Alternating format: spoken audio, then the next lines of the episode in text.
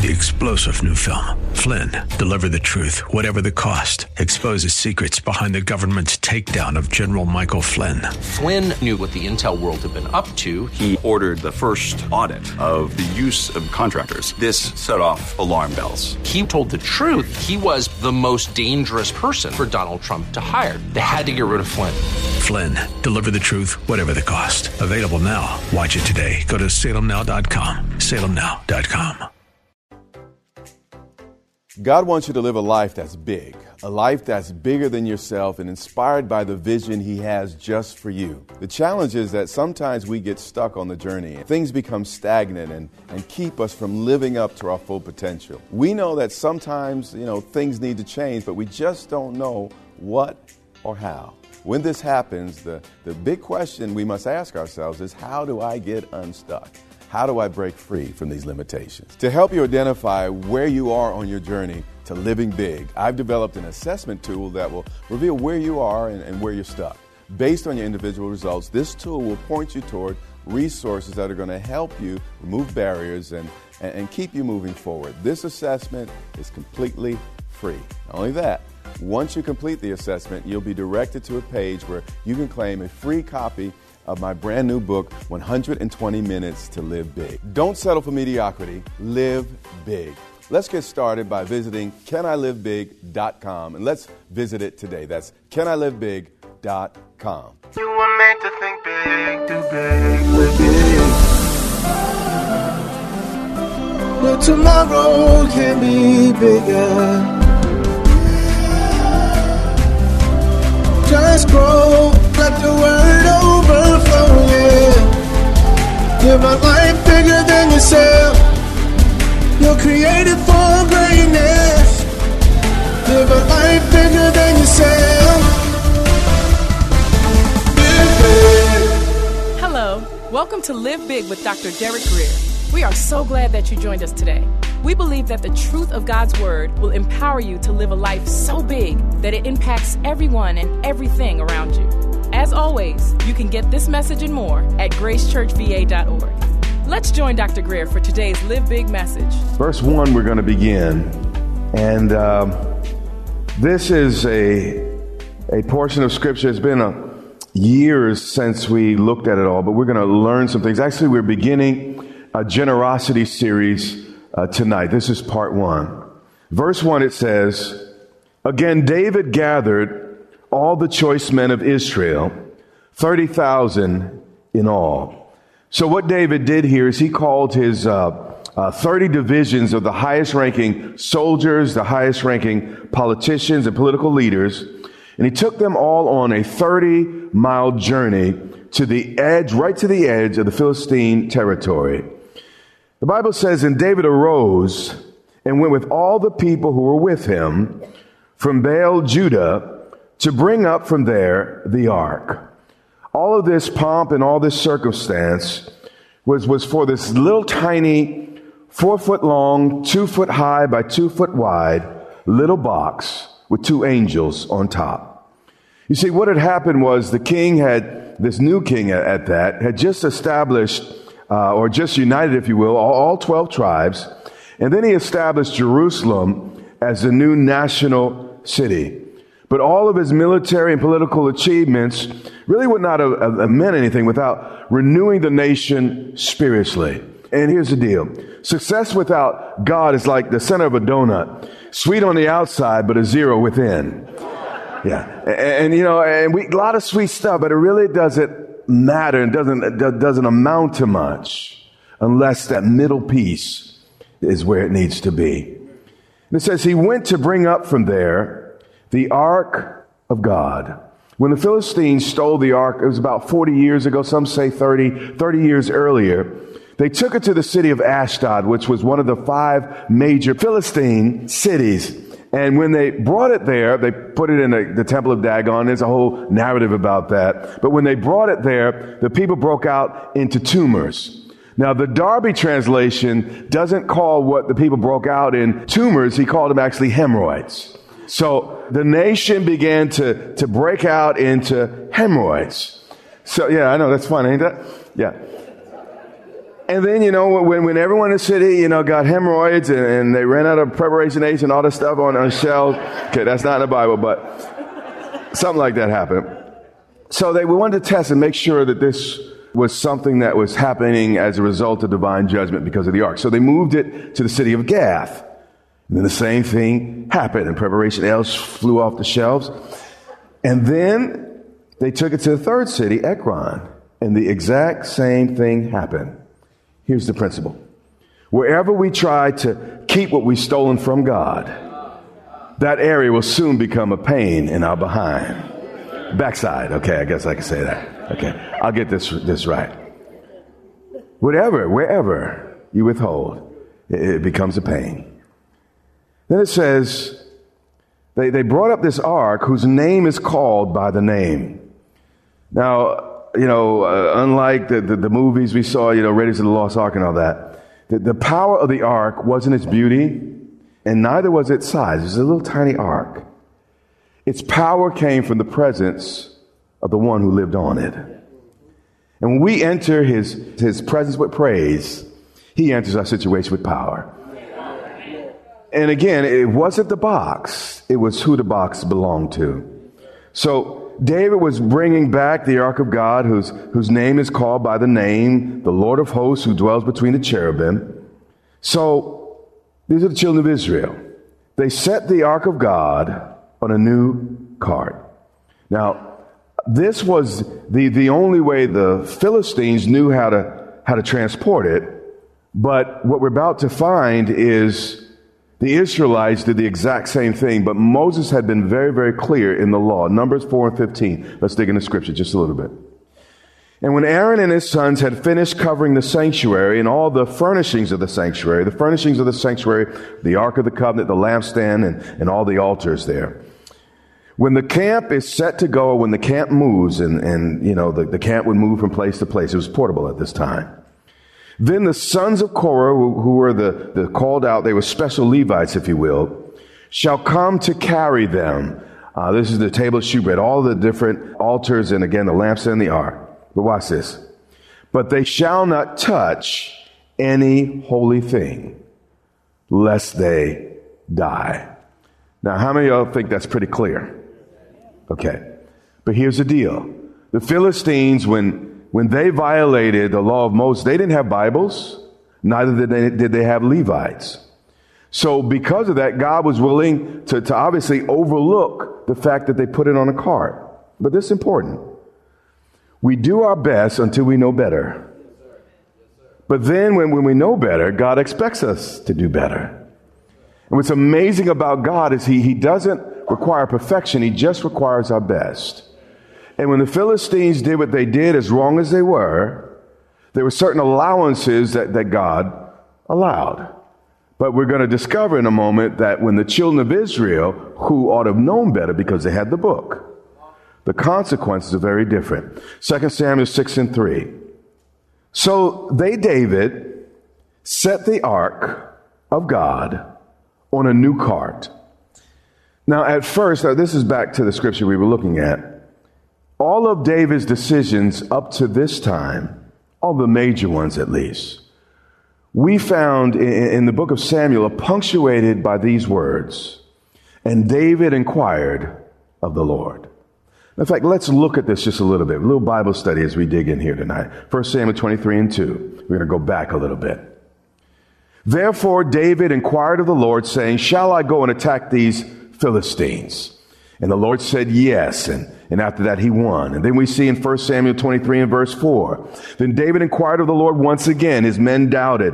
Uh, and God spoke again. And then he, he told him that he's going to win by a landslide. Then 1 Samuel 30 verse 8. So David what? Inquired of the Lord. Anyone notice a pattern right now? He says, shall I pursue this troop? Shall I overtake them? And again, you know, God spoke to him and David opened up a can. Second Samuel 2 and verse 1. It continues, First Samuel, and we see it, Second Samuel.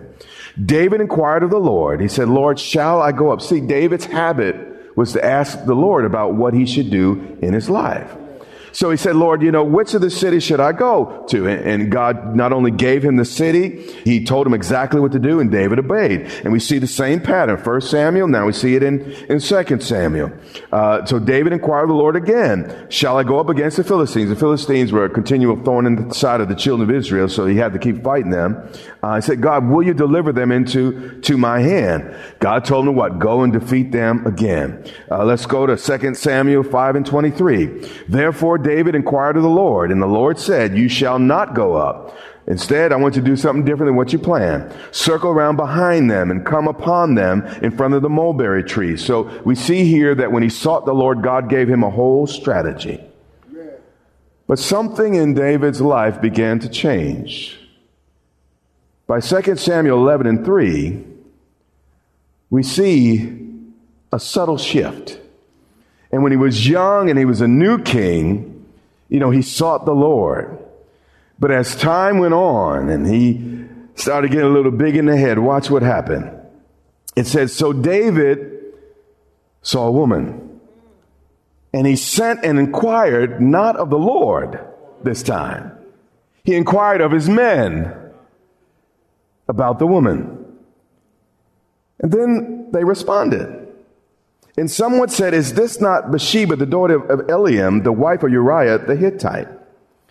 Now, if he would have continued to inquire of the Lord, he may have never met Bathsheba. It's important.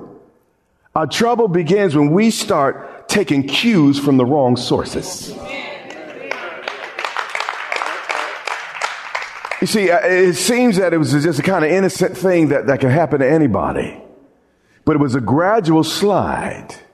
And, at one point, again, he was on fire. Lord, what should I do? How should I live? How, how, can I represent you? But over time, it's like, Lord, I think I got this thing. And, and he, I'm going to make my own decisions. And he started talking to his buddies around him instead of God. 2 Samuel 6 and 3. And we're going to see a little bit of this, uh, or this attitude start to emerge in David uh, a little bit before chapter 11 of Samuel. So David again set the ark of God on a new cart, and he was thinking, you know, I'm grown now, Lord, you know, I, I got this. So he followed the example of the Philistines. He didn't inquire of the Lord like he did every other time. He followed the example of the folks around him, the world around him, instead of following God's instructions. Now, here's the deal how can we help the world around us if we're conformed to the same broken ideas and patterns? Mean, if the salt loses its saltiness, it's good for nothing except to be trodden underfoot by men, the scripture says. So the, the thing is, he, he began to lose his distinctive. And he started approaching things like the folks around him, and, and he began, and it's, it's a subtle thing. It, it happens slowly over time. But how do you boil a frog? gradually. You, you put the frog in a pot, even though he can jump out. If you turn up that fire just a little bit at a time, he'll stay until he's boiled. And that's what happens with each of us. It often happens gradually. You know, just, I'm not going to pursue God here. And then, no, you know what? I'm not going to pursue him there. And before long, we find ourselves in a big mess like David. Now, David loved the Lord, but it was a gradual thing, and we got to be mindful. Watch this. Well, he he set the ark of God on a new cart.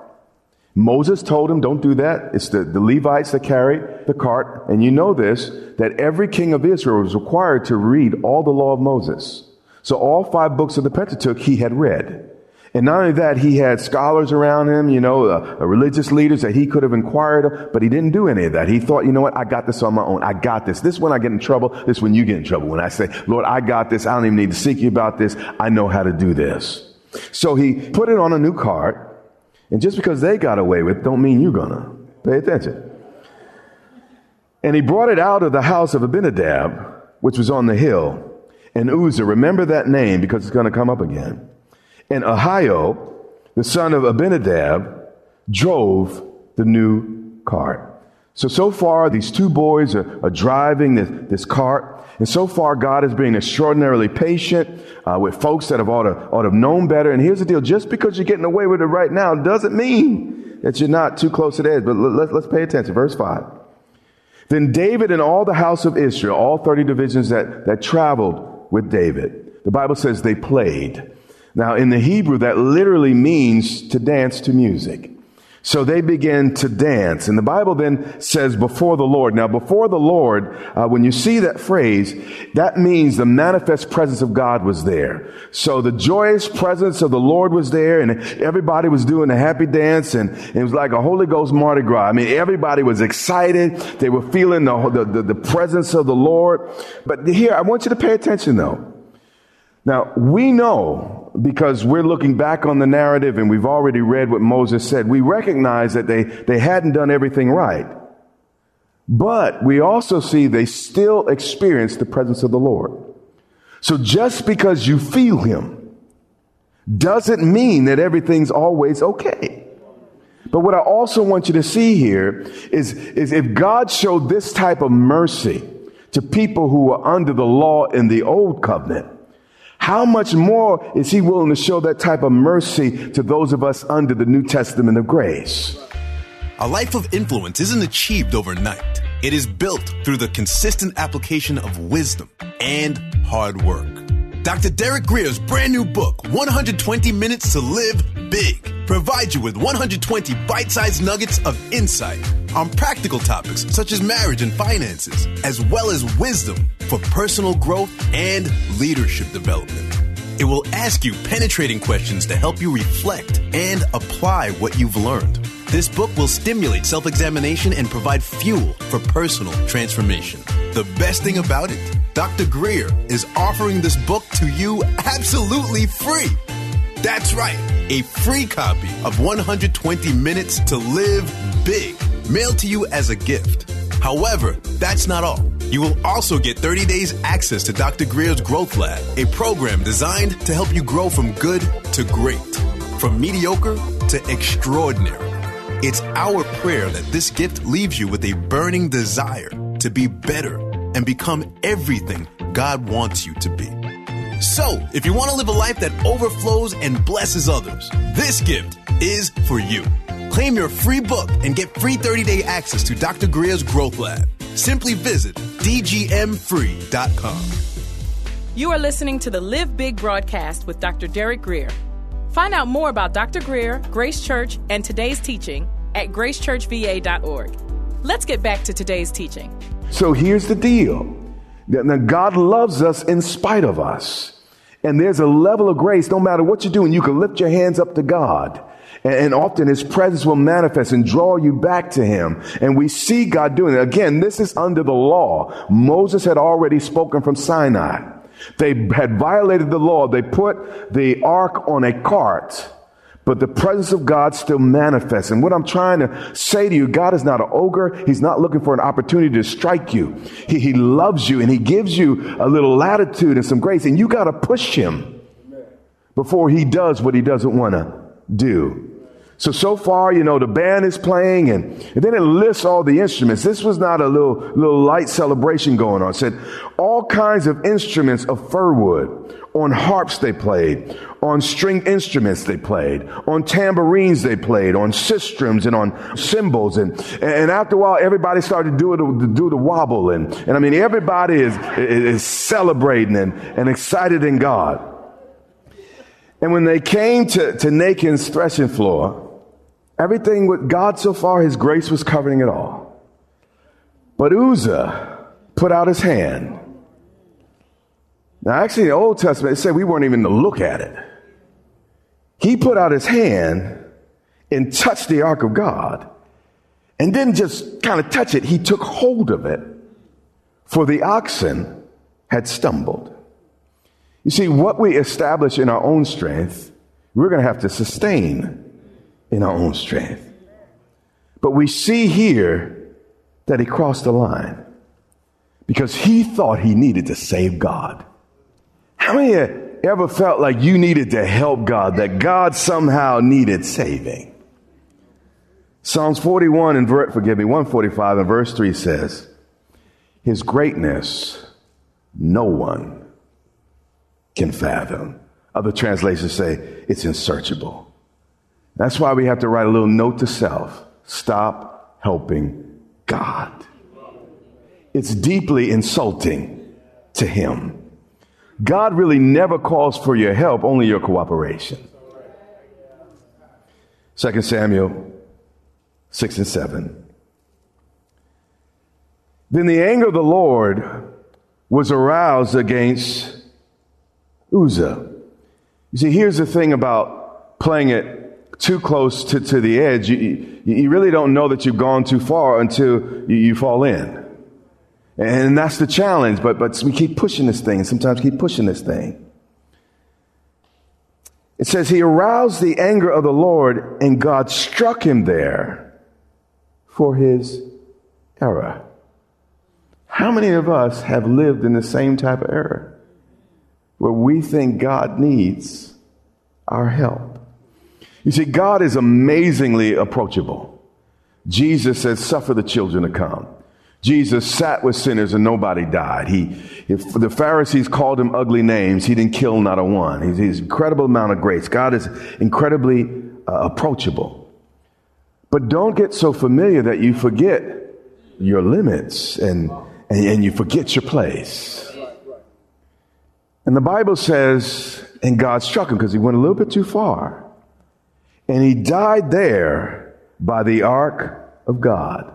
Now we look at this and, and from a human perspective, we say, well, well, God, all he was trying to do was, was help. Why, why would you be so severe?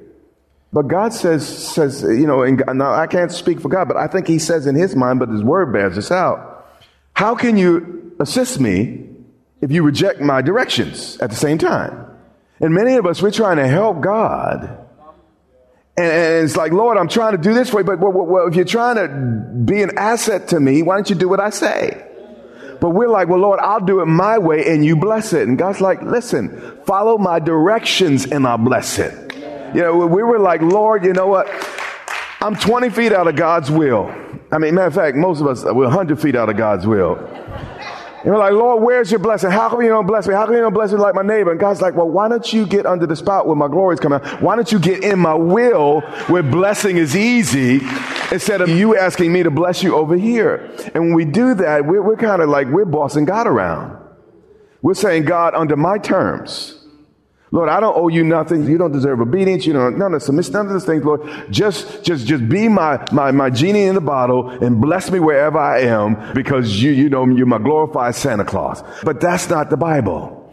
What we got to do is get to the place of obedience because that's the place of blessing. And it's amazing when we get to the place of obedience, blessing starts getting easy. We start asking for it less. We stop, matter of fact, he says, seek first the kingdom, all these other things will be added. Why? Because when you get to the place of obedience and you line up with God's will, you don't have to ask for half the things. Those things kind of just follow you and show up. But that's why sometimes our lives are so hard because we're not obeying God's word and we're saying, bless me way over there. And it's hard way over there. And even when you get the blessing, it's hard to keep the blessing and, and it's kind of sometimey. So, so God said, why don't you just stop being so stubborn, get on over here where you can live under open heaven, you know, uh, the, the land that flows with milk and honey, you know, where the rain comes regularly. You hear what I'm saying? Versus that sporadic stuff out in the desert that you're living under. So again, we see here that God's anger is aroused and, and God is a little extreme here. But you say, well, that's the old covenant. This happened in the new covenant too. Remember Ananias and Sapphira? He's the same God. And sometimes we, we Man, God is my friend. I love him and I'm for him and, and I'm so comfortable in his presence, but he's God. And I remember that and I keep that in my, my mind. And watch this though. And this is where we see David slipping. It's the beginning of his slip, but we see something of his, his psychological state emerging. And David became angry. He got mad at God because of the Lord's outbreak against Uzzah. You see, what happened here is, is David kind of started drinking the world's, world's Kool-Aid and he's no longer, yeah, he's no longer inquiring of God and he starts to only look at things from a human perspective. No, you didn't hear what I said. This is one of the keys to, to knowing when you start to slip is when you just start seeing things from your perspective based on how you feel, how human beings feel. It, how many of you ever had an argument with somebody else? Okay, yeah. Often the problem in that argument Every now and then you're dealing with a crazy person. You just can't, you can't, you can't, you know, argue with a crazy person. But the majority of the time, the problem was you couldn't see it from their perspective. But once you saw it from their perspective, the whole thing was squashed. You've been listening to Live Big with Dr. Derek Grier, the radio broadcast ministry of Grace Church in Dumfries, Virginia. It is our sincere prayer that you are blessed and empowered to live big. Listen to this message and much more from Dr. Grier for free at gracechurchva.org. We also invite you to join Dr. Grier and the Grace Church family here in Dumfries, Virginia, not far from Quantico Marine Base. We would love to meet you and have you join us for worship, teaching, and fellowship every Sunday and Wednesday. Get directions, service times, and much more at gracechurchva.org. That's our time for today. Join us weekdays at this time for the teaching ministry of Dr. Derek Grier. And remember, until next time, live big.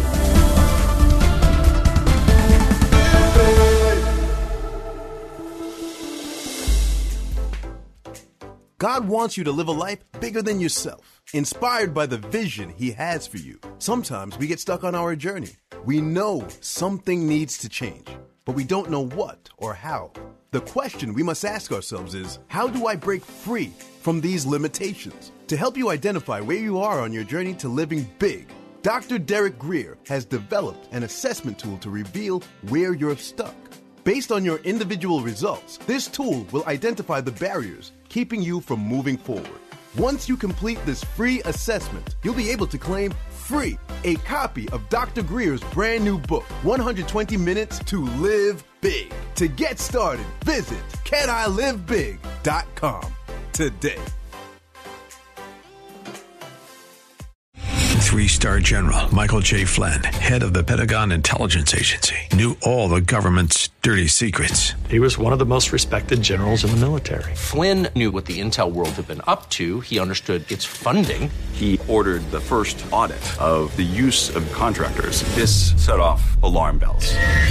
The explosive new documentary, Flynn, Deliver the Truth, Whatever the Cost, uncovers the facts behind this scandal. Flynn told the truth. He was the most dangerous person for Donald Trump to hire. I find out the worst enemy that I'm going to face in my life is right here in America. They took my assessment and they wanted me to change it. And I was like, I'm not changing it. They had to get rid of Flynn. With in depth interviews, archival footage, and never before seen personal records of the man behind the headlines. I just felt like I was drowning. Flynn, deliver the truth, whatever the cost. Available now. Watch it today. Go to salemnow.com. Salemnow.com.